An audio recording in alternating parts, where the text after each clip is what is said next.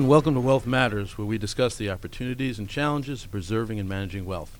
The show is presented to you by Gaslowitz Frankel, a law firm dedicated to resolving disputes involving your wealth, whether through your will, your trust, your business, or your investments. For news, pictures, and tips, go to our new website at gaslowitzfrankel.com or follow us on Twitter at Estate Dispute. Our show's hashtag is Wealth Matters. Your hosts today are Adam Gaslowitz and Robert Port, and today we're talking about estate planning for families with special with a special needs child. And now it's time to introduce our guests. We are pleased to have with us today Kim Martin, attorney with Nadler Biernath LLC, and Bill Hall, senior trust officer with Fidelity Bank. Let's get started by asking each of you to tell us a little bit about your uh, practices and your business. Kim?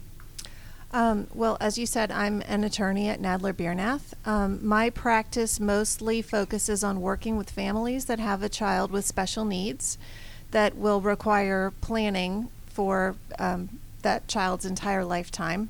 I also help families get guardianship if they have a child who turns 18 and who needs to be declared incapacitated. And Bill, tell us about being a senior trust officer with Fidelity Bank. Sure. So, uh, Fidelity Bank, we're a community bank here based out of Atlanta, and we manage um, all kinds of trusts in the states. Uh, but we do have a particular practice in special needs trust, and I'm our senior trust administrator, so I oversee all the administration for all of our all of our trust accounts and also in charge of operations. Yeah. Okay, thank you. Um, let's get started by defining, if we can, what special needs means. Kim? Uh, well, in my world, what it means is that there's somebody in the family, and very often it is a young child or a child, and I'm working with the parents uh, most of the time, but sometimes it's a sibling of, of somebody that, that has a disability that will cause them to qualify for benefits. And typically, early in that person's life, those are means tested benefits like SSI or Medicaid. And when I say means tested, uh, what that means is that that person is not going to qualify for those benefits if they have more than $2,000 in non exempt resources. So it's it's somebody who is going to need a lot of resources to take care of them throughout their life, and that and they they aren't really allowed to own anything to speak of. So it's we somebody talk- that needs trust planning. So are, are you talking about people who generally have um, the kind of needs that would be incapacitating, or just people with learning disabilities? I mean, how do you, how do you distinguish between different kinds of special needs? Well, um, if it, if you meet the statutory definition of disability, that's typically something more serious than a learning disability. What that means is that you're not going to be able to engage in work that will earn you more than $1,180 a month. That's the statutory definition of substantial gainful activity. Um, um, it, it means that that would qualify you to receive initially SSI or Medicaid. Later in your life, you might receive SSDI or Medicare. It's so it's somebody whose life trajectory is probably going to, to involve getting and qualifying for public benefits. Okay, and so what sorts of public benefits? You mentioned briefly uh, SSI and other things. I mean, what, what sort Mhm. of benefits are most people looking at in the special needs world? Um, well, the two big ones are Social Security, which is in the form of SSI when when people are younger, typically, and then Medicaid or Medicare, which is the health care component. And these are all federal benefits. Yes, Are- are there they're any- they're federal benefits that are administered by the states. Is it different in every state, or is it pretty much the same? Um, the federal benefit is the same, but the dollar amounts are often different. They vary by state, um, and the way that you qualify for them can vary depending on the state. Okay. Are, th- are, there, are there any individual state programs, or are we mostly talking about states administering federal programs? It's mostly states administering federal programs. Okay. Um, i- is there a, a, a process for getting and keeping those benefits? We'll get we'll get to the special needs part, which I, I know is is how you protect assets. Mhm. But is there a process for just qualifying for the benefits themselves? Well, there's a series of tests, and some of them deal with the person's ability to function, and some of them deal with resources. So the means test that I mentioned is you, you if you pass the means test, that means that you have less than two thousand dollars in non-exempt resources. What What is the definition of non-exempt resources? Bill, are you? Uh, is that something you deal with as a trust officer? Yeah, I mean, typically, and I'll defer to Kim, the, the expert on the list, but generally, from a trust officer perspective, we, we look at food and shelter as being those, those assets that you got to worry about. So when we're making disbursements out of the trust, you've got to be very careful not to disperse funds directly for those benefits. There's ways of getting funds out of a trust, uh, in our case, for those type of assets, uh, or those needs. Uh, but that inherently, the special needs is supplemental needs, so. Okay, and we may be getting a little ahead of ourselves, but Yeah. while while you mentioned it, um, t- tell us about the supplemental needs in terms of examples of what those expenditures can be for out of the trust. Well, they're they're wide ranging. I mean, um, uh, c- vehicle needs we often see a lot of those, um, particularly when we've got a settlement that it, that has come about, and so you need a special needs van, for instance.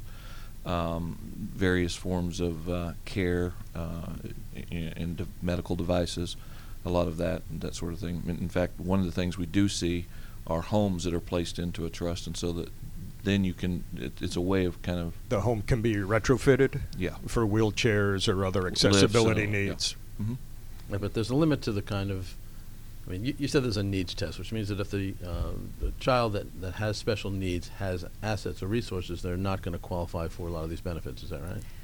Well, at that point, it's possible to still qualify the child for benefits, but then you're doing damage control. Um, there are ways that you can place assets into trusts or other vehicles. Sometimes people use able accounts. Those are not the most the most flexible vehicles, but they're they're out there for some people that that need them. Okay, so what is an ABLE account? I'm sure most people have never heard of those. Well, they're it's they're fairly new. Um, they they came into existence a couple of years ago. Um, they were created under Section 529A of the Internal Revenue Code, so they actually have a lot of similarities to the 529 college savings plans that people are probably more familiar with. And they are accounts that you can fund with up to $15,000 a year. And then if the if the account owner, the child, is employed, you can put additional money in on top of that if from the child's earnings. Um, and the account holds money in a way that renders it an exempt resource. So if you have a child who inherits $10,000, let's say, obviously that means that the child has more than $2,000 in resources, which is going to kick them off of SSI, which is going to cause them to probably lose Medicaid as well. And the quick and dirty solution to that, if you don't want to do a special needs trust, is to put that money into an ABLE account, and then it becomes an exempt resource. Okay, would that be done by a third party? If you if you were leaving ten thousand dollars to a child, you would leave it directly to this ABLE account as opposed to the child, or or if you Well- left it to the child, can the child then place it into an ABLE account? the child can place it into an ABLE account. So generally, if you're aware enough to realize that you don't want to mess up a child's ability to get benefits, the ABLE account is not where you would put the funds because the ABLE account has a Medicaid payback at the end of the child's life. Okay, explain explain what a Medicaid payback is. Okay. Well, Medicaid keeps a running tab of all the funds that they expend on anybody's behalf during their lifetimes. And depending on how the funds are held, either during the child's entire life or starting at age 55, um, Medicaid will seek payback from the child's estate, which would include any assets that are in an ABLE account at the end of the child's life. Okay, would it would it include those assets if the ABLE account was funded by someone else's money? Yep, Okay, so probably not the best resource. it's really not. Okay. So on, on the ABLE accounts, um, Bill, much like 529 plans, is an ABLE account something that a fiduciary, uh, like the bank, needs to do, or is that something an individual can set up? The individual still has to set it up. Uh, I mean, I'm, I'm sorry, I mean, man, manage the assets and control the yeah, assets. so the assets are put into similarly like a 529, into a plan that has has um, certain investment options to it. Um, we are starting to see. I've, I've funded my first able account just last year. It, it's got a really narrow scope, in my opinion, uh, on when you want to fund those those those uh, uh, those type of accounts. Um, particularly if you've got someone of what I would call kind of high functioning um, that wants a little bit of control, and they they they kind of view that account as uh, a way to, to bring them some dignity of having some control over their finances versus the majority of their assets that are held in the trust. That's kind of a, a, a good use, in my opinion, for those. So the the beneficiary, if you will, the special needs uh, person, uh, can direct how those funds are used and, and have access to them. Yeah, yeah, they've got a, did, do debit cards, Kim, I think, have, have you had any? Well, it, you can use a TrueLink card. Yeah. Which is kind of a hybrid between a debit card Right. and a credit card, and I'm sure Bill has more more practical on the ground experience with that than I do because I think trustees use them a lot. It's a way to give your trust beneficiary access to funds as well, in a way that won't qu- won't disqualify them. So that would- it's- it sounds like those are only really good if you're going to be putting fifteen thousand in, and, and that's getting spent during the year. So it's not Yeah. accumulating money. Mhm. Okay, What, what do you do in situations where a family uh, wants their child to qualify for um, uh, various government benefits, but knows that that's not sufficient for the lifestyle that that, that child might need? Um, so they want to fund other other other means of the child having what it what it uh, needs above what the government benefits pay for. What do you do in that situation?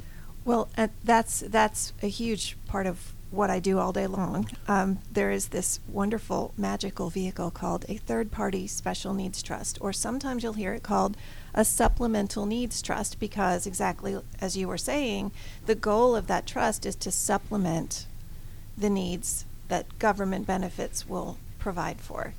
So that trust is a basket, and it can hold anything that you put into it. You can create one during life, you can create one that exists under your will, so it doesn't really exist until you're gone. Mhm. Um, but either way, whatever assets are held in that trust are considered an exempt resource for So- benefits purposes. So they're not counted against, not counted against the child. Right, Okay. exactly.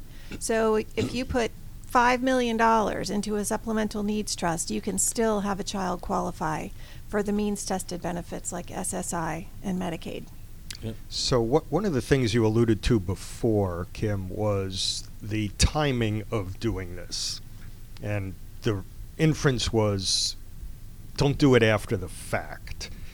So can you give our listeners some ideas of when they need to start thinking about doing this and the different circumstances you see in terms of the planning?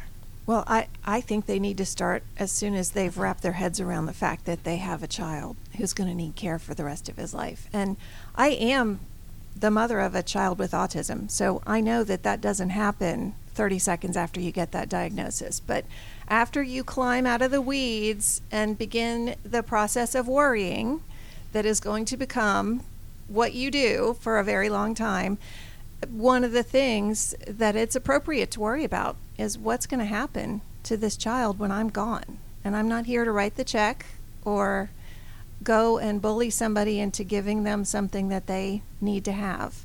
And so trust planning is really the way you sort of create this almost immortal basket.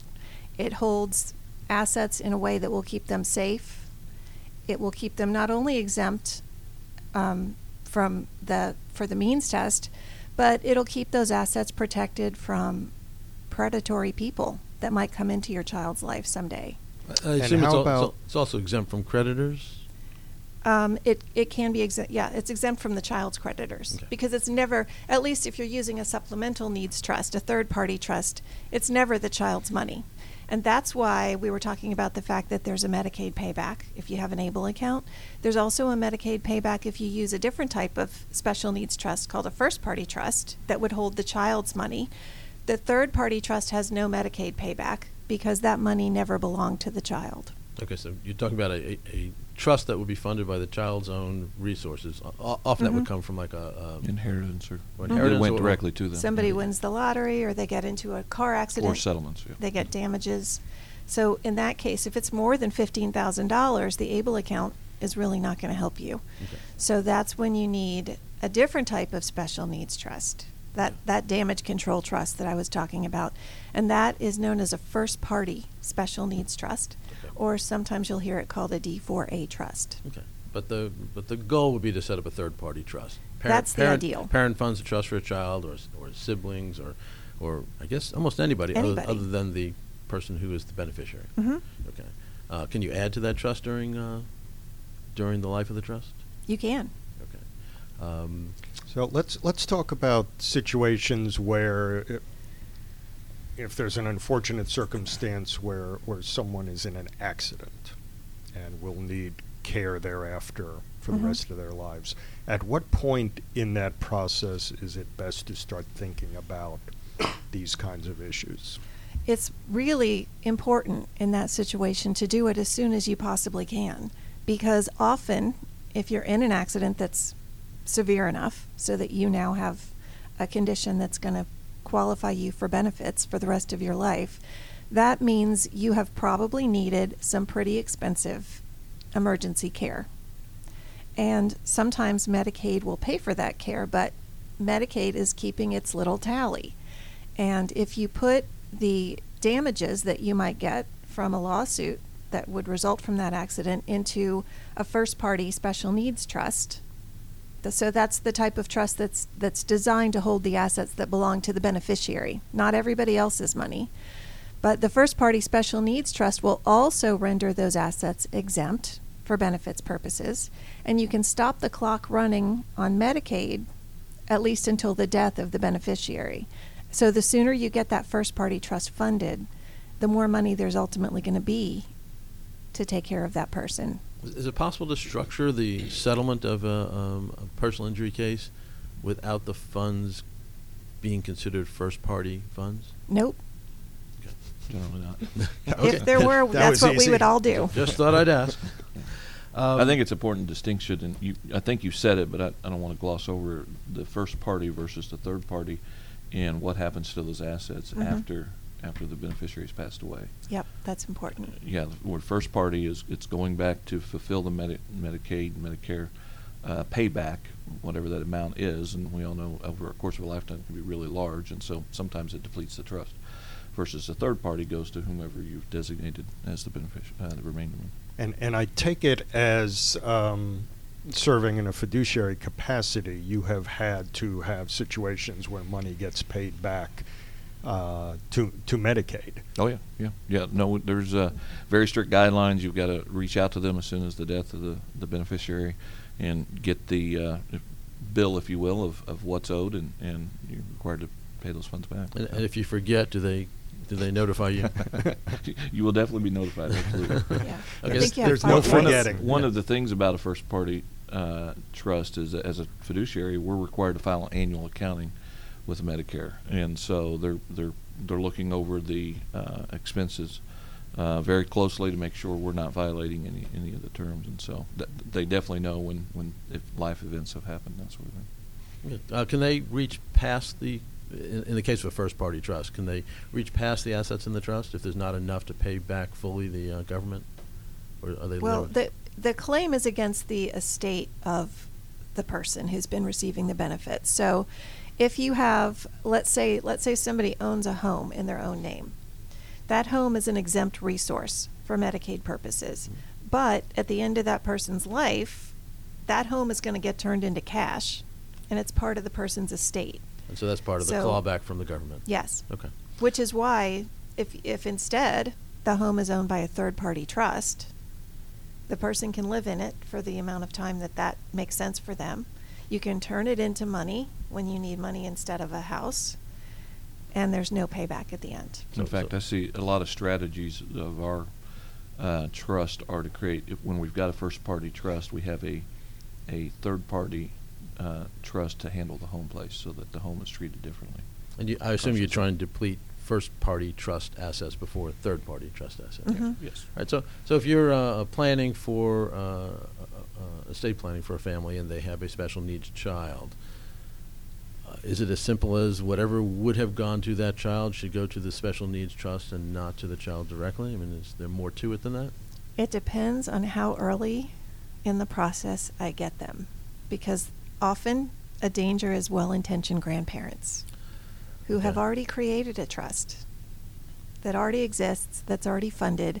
I had a family that had a trust created as a pot trust, so a trust to benefit all of the grandchildren all together, and it had $30 million in it. is is And they were so unhappy to find out. Is- So how do that how do you how do you address that? Can you address that? You can. It is not as easy as doing it right in the first place. But um, you can do something called judicial modification if the language is there. So if, if we have any language in that original trust to say um, this money is for the support of this child or for to supplement the child's needs or any recognition that a particular grandchild has special needs and sometimes that language isn't there sometimes the grandchild wasn't alive when the trust Yeah. was created and often t- people that have that kind of money are extremely focused on tax planning and they are not thinking at all about special needs planning because why should they be Okay, so so a, cou- a couple So- with n- a couple with no grandchildren um, leaves their estate to um, you know, to the surviving spouse and then to their children, and, and if Mhm. there's anything left to their grandchildren, to the lineal descendants, which they don't have at the moment. right Uh, once that kind of plan is in place and and those grandparents die, is there anything that can be done with that kind of general language, which is what we would generally see in a will? hmm It it it really just depends very much on exactly the words that are that are there. I mean, if they've left assets to their children and they die and their children inherit, then then the children need to do the planning. So if it's a multi generational trust and if the language is there, the way to do it is to get it judicially modified, which means you're going to a court and you're saying the grantor's intention here was really to take care of everybody's needs in a way that wasn't going to supplant federal benefits. And we know that because we have all these affidavits saying that grandpa was very worried about his little grandson who had Down syndrome. And even though there are no words in this trust that say we want this to be a supplemental needs trust, we, we're here to show you grandpa's intent was that this really would have been a supplemental needs trust had he only heard of them and had they you know had he known that that's what he needed to do that's what he would have done and if you can convince a judge of that then you can get the trust judicially modified so that they'll essentially go back in time to the day it was signed and they'll put the language in there And, and It's that- like magic. And that and that would pass scrutiny with um, It federal would. government. If, if you got it judicially modified to be a third party trust, then it has to be approved by Medicaid. So Medicaid is going to want to see the original trust, and if Medicaid tells you that they'll accept the judicial modification to a third party trust, then you're good. If not, you may have to have it judicially modified to be a first party trust, which is not ideal because there's a Medicaid payback, but at least you're keeping the qual- the the qualification for benefits in place. Okay. All right, you're listening to Wealth Matters, the radio show where we discuss the opportunities and challenges of preserving and managing wealth. We're your hosts, Adam Gaslowitz and Robert Port from the fiduciary litigation firm of Gaslowitz Frankel. And today we're talking with Kim Martin, an attorney with Nadler Biernath, and Bill Hall, senior trust officer with Fidelity Bank. And our topic today is estate planning for families with a special needs child. Uh, what happens when gifts are just left outright to someone who later turns out to be incapacitated. Is is that the same situation we're talking about, where the child just child or someone on behalf of the child just needs to take that money and put it into some sort of a trust? Yes. Right. So if, if it's a small gift, if it's under $15,000, the least expensive thing to do is put it into an ABLE account. Okay. And that's easy. All right. Um, it's not the the ideal way to do it, in my opinion, but it, it's a way to do it. If it's more than fifteen thousand dollars and you want to get rid of the funds quickly because you're worried about benefits, then the way to do it would be to put it into a first party special needs trust and Um, have a trustee manage it. right, Do you generally need to have uh, guardians or conservators in place in order to make any of these things happen? You don't necessarily have to. First party trusts are tricky because they can only be created by certain people. First party trusts are statutorily created trusts and they are very heavily regulated. So only a parent, a grandparent, a guardian, a court, or the beneficiary themselves, if they're competent, can create a first party trust.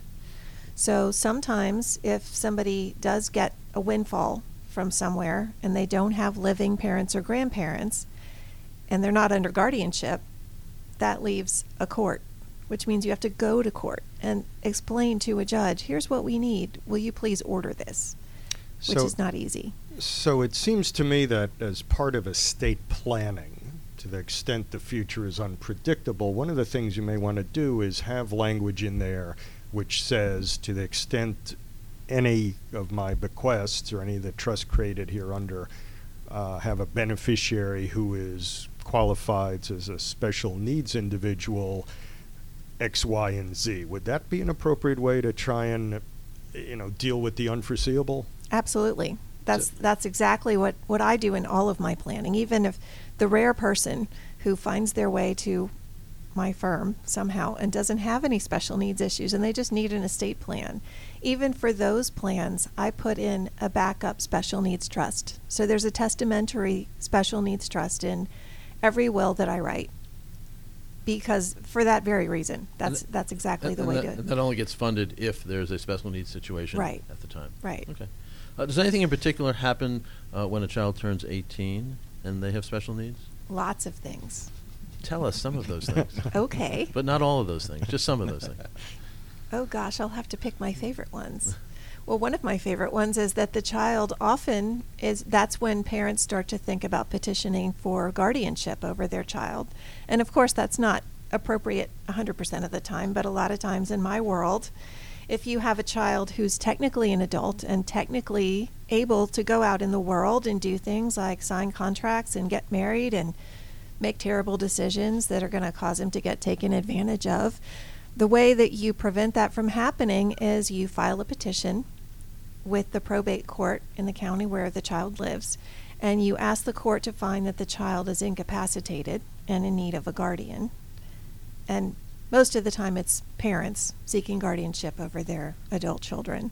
So that's that's a big thing that happens a lot when the child turns 18, All right. if necessary. And and just to make clear, I don't believe you're saying that is a substitute for any of this type of special needs planning we're talking about. No. This is just so there's somebody who has the ability to make decisions for an adult who can't make them for themselves. Mhm. Okay. Right. But So not, that's not necessarily before the child turns 18, though.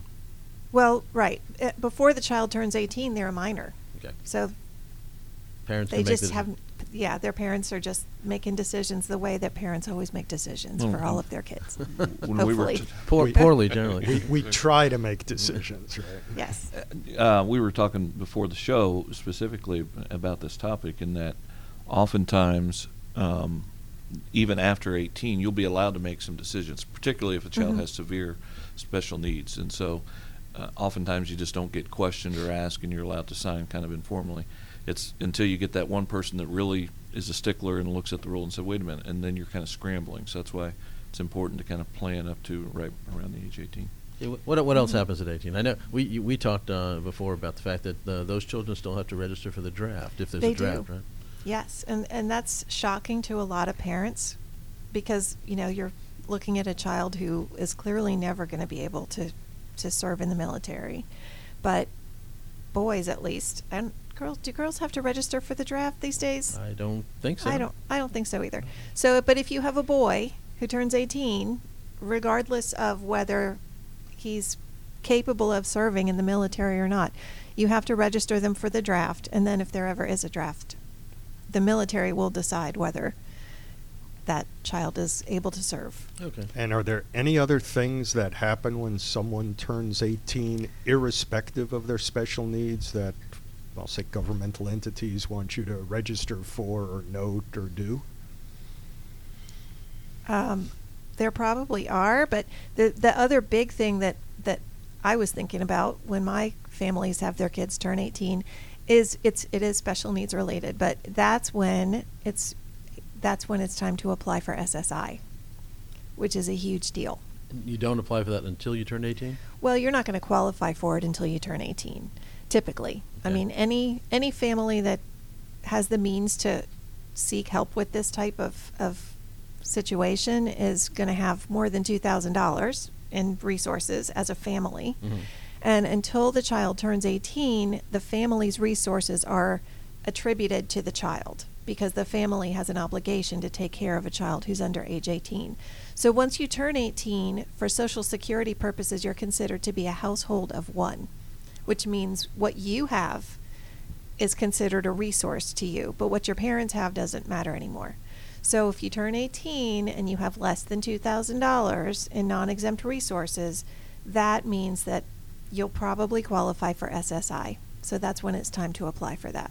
And, and what do you do with um, children who turn 18 but don't qualify for extended coverage under their parents' uh, medical insurance until age 26? What options do parents like that and, and the special needs individual have? Um, that is where Medicaid generally will come in. Medicaid is a payer of last resort. It's medical insurance, of course. But even if a child is on a parent's medical policy, which they can be usually until they turn 26, um, Medicaid is there as sort of a backup plan. So at age 26, that's when Medicaid becomes a big deal. Because for most families, they can't keep their disabled child on their health insurance after that child turns 26.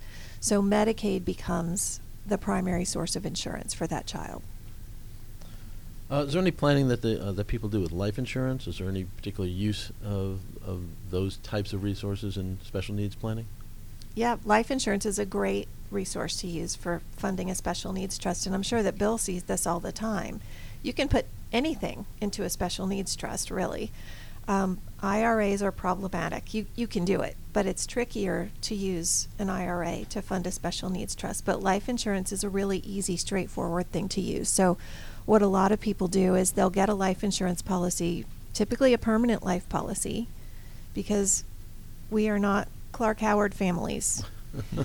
we are not the people who should buy the nice cheap term insurance that's going to disappear when our child is 22 because we don't care what happens when our child is 22 as far as those needs are always going to be there. Mhm. So typically I advise people to buy permanent life insurance um, and named the third party special needs trust as the beneficiary of that life insurance. So, Bill, let's let's talk a little bit about how you, as a trust officer, manage the assets that come into the special needs trust. What's what's your approach, and and how do you, from intake going forward, figure out how this money is going to be managed? Yeah, well, we've got a lot of different um, i- i- things you have to look at when, when you're, particularly with the special needs trust. Um, oftentimes, there's been, if it's a first party and there's been a settlement, there's been some sort of life care plan that's been spelled out. Um, so that kind of projects out what the needs are going to be over time. Um, and even if you don't, you, you kind of get with the family, see what kind of needs they're currently having and, and what they'll project out in the future. And that'll kind of give you a path on where you need to kind of go from an investment planning standpoint.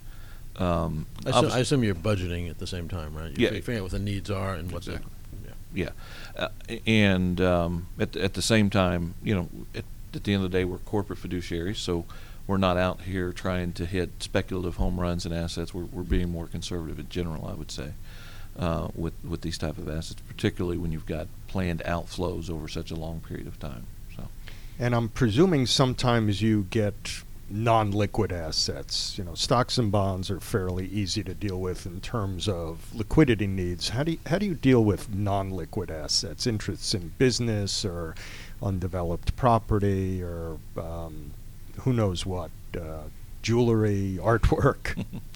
kind of like you would in any any uh, regular estate plan, you just kind of have to put your arms around them. I would say I don't see as many of those type of assets in special needs trust because the family has awareness on the front end, so they've created some sort of liquidity. Like like Kim said, oftentimes that there's a purchase of a life insurance policy that funds the special needs trust. So, um, but yeah, Are people what- leaving houses to uh, special needs trusts? uh, rarely do I see that. Um, sometimes there is some provisions made, uh, and, and again, that's where we would carve out maybe a third-party trust, where the the family wants the child per se. Let's say they're an adult by this stage, they want them to remain in the home place, so that there's some continuity there, and so that's when you see those sort of instances. Um, you, you said uh, IRAs are not a good thing to put into uh, these tw- types of trusts. Are you talking about retirement plans in general, a 401k plan, uh, 403b plan? I mean, there's a whole list of them. But Well, I mean, there's nothing, you certainly can put an IRA into a, a special needs trust. It's just that um, the question isn't really can you do it so much as can you stretch it? Can you can you exceed five years? Because when you leave an IRA to a type of trust that doesn't have conduit trust provisions, and I know we're getting all in the weeds here, and I'm sorry, but um, then there's something called the five-year rule that m- might apply. We address that issue when we create a third-party trust, and we allow our trustee to take distributions from the IRA in a manner that will allow that trust to be, to hold the IRA and not take all the assets out in five years, which is going to have income tax consequences. So we, we have a provision that allows the trustee to open a bank account in the name of the trust, take the distributions in a way that makes them taxable, to- which is really what the IRS is interested in, and then put them in the bank account instead of giving them to the trust beneficiary, which you can't ever do. Yes, It's and- never a good and just so we're clear, and so the, the listeners are clear, we're we talking about uh, uh, making the special needs trust the beneficiary of these retirement plans versus Mm-hmm. You can. versus contributing the entire plan to the trust? Well, Is there a difference? Yeah, I mean, you can't you can't transfer an IRA while you're alive to anybody because you're just not allowed to. Sure. But you can name a special needs trust as the beneficiary of an IRA, and and you were asking about 401k plans and 403b plans. What would happen is if you did name the trust as the beneficiary of one of those types of plans, then the administrator would just have to roll it into an IRA, and then in the form of an IRA, the trust could take it. And, and I would reframe it, and I, I wouldn't say that it's something we would discourage, because I think more and more you're finding more assets that are, your, your bulk of your wealth is in a, in a retirement vehicle. Sure. Mhm. And so I think it's more of not whether it's a good idea or bad idea. I think it's a great idea. You just need to be careful and seek a professional to do it because, you know, it, I, I would rather you take the time and find someone that can help put it into a special needs trust or, or even a standard irrevocable trust, depending on the situation, um, versus just leaving it outright to someone where that's really not your desire, but you're just doing that because you're scared to leave the trust as a beneficiary. Um, Let's talk about uh, an issue that, that unfortunately is, is fairly common in, in society today, and that is divorce. Um, are there any particular issues that ought to be considered when parents of a special need child are divorcing? That's that's something that I've started to do a lot of work on. Not not because I went out looking for it. It just seems to be coming in the door a lot because that is definitely an issue that affects families that have a special needs child. I think in a disproportionately large way. Um, the big thing that I see the most in settlement agreements is that very often those agreements will provide for post majority child support. And in some cases, the agreement will provide that child support has to be paid forever for a child, which is not Georgia law. But if you agree to it in a settlement agreement, then um, it, it can be it can be put in place. well, are- are- Um, is child support considered the child's assets or the mother's? As far or as Social assets? Security and Medicaid are concerned, that is the child's resource, even if it's getting paid to a parent. Which means there's another test, in addition to the resource test, there's an income test. Before the age of 18, and for, for most of our kids, this is not an issue because there are just so many other reasons that they're not going to get SSI that we don't necessarily care. Before the age of 18, though, Social Security will disregard $20 plus one third of whatever child support is paid. I know that's completely ridiculous. I see you making faces. This is why I have a job, though, so, you know, don't laugh. These are important things. $20 plus one third of whatever child support is getting paid. The other two thirds will count as income to the child, and it will offset SSI dollar for dollar.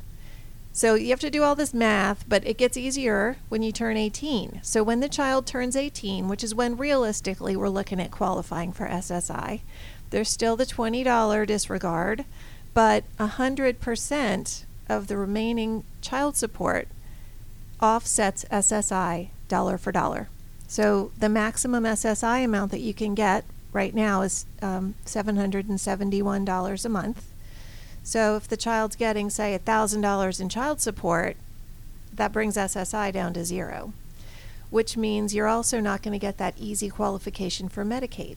So now you have no SSI and no Medicaid, which is going to become a really big problem around age 26 when it's going to become very hard to insure that child. So can, So can, the- can, can the divorce settlement specify that, that in lieu of child support, um, the spouse paying the child support is going to pay uh, money into a special needs trust instead? yes, and, in, And, that, and that in would be fact, su- that would be sufficient to, to Well- solve this problem. it depending on how it's done, yes. And in fact, one of the things that that I'm finding people hiring me to do lately is look at settlement agreements and suggest wording to address that very issue.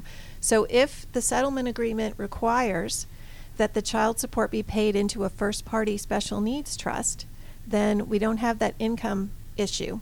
We don't have the offset of SSI. So the child can qualify for SSI and still get the child support. And it's the Medicaid payback is not so much of a big deal in that situation because very often the money is going to go into the trust and go right back out again. Can it be paid into a third-party trust? No, it can't because it's first party money. It's So- money that belongs to the child in a sense. So there's no, so there's no way to pay child support or something like child support into something that is a third-party special needs trust. There is not.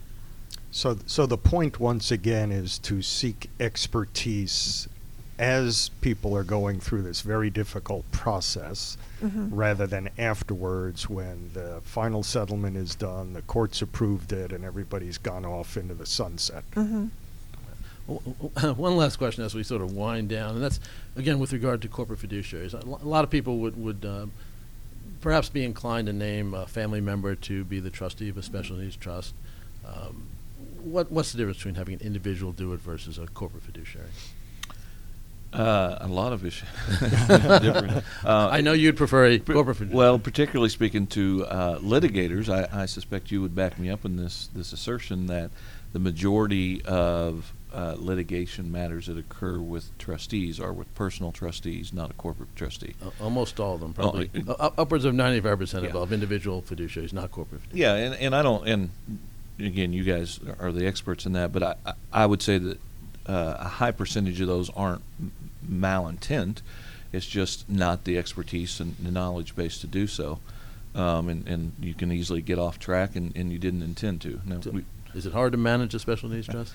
um, Is it harder than just a regular trust? Y- Yeah, i- i- it is. It, it, it requires much more attention to detail, much more. You have a lot more interaction with the beneficiaries. A lot, uh, in fact, what we're finding in the industry, a lot of the larger corporate uh, trustees have kind of exited the business because it's it's it's more labor intensive, if you will, and um, that's why I kind of pride, you know, our bank that we've decided we wanted to be in this niche, just because we're we're a community bank and that's kind of what we kind of specialize in. And so we like the fact because I've seen the other side of this. I, um, early on in my career in St. Louis, uh, it was a five million dollar trust, and the provisions were left. The family member had a lot of discretion versus the trustee did, and they depleted that trust, and because they could fit a lot of things into what they said was for supplemental needs for the child.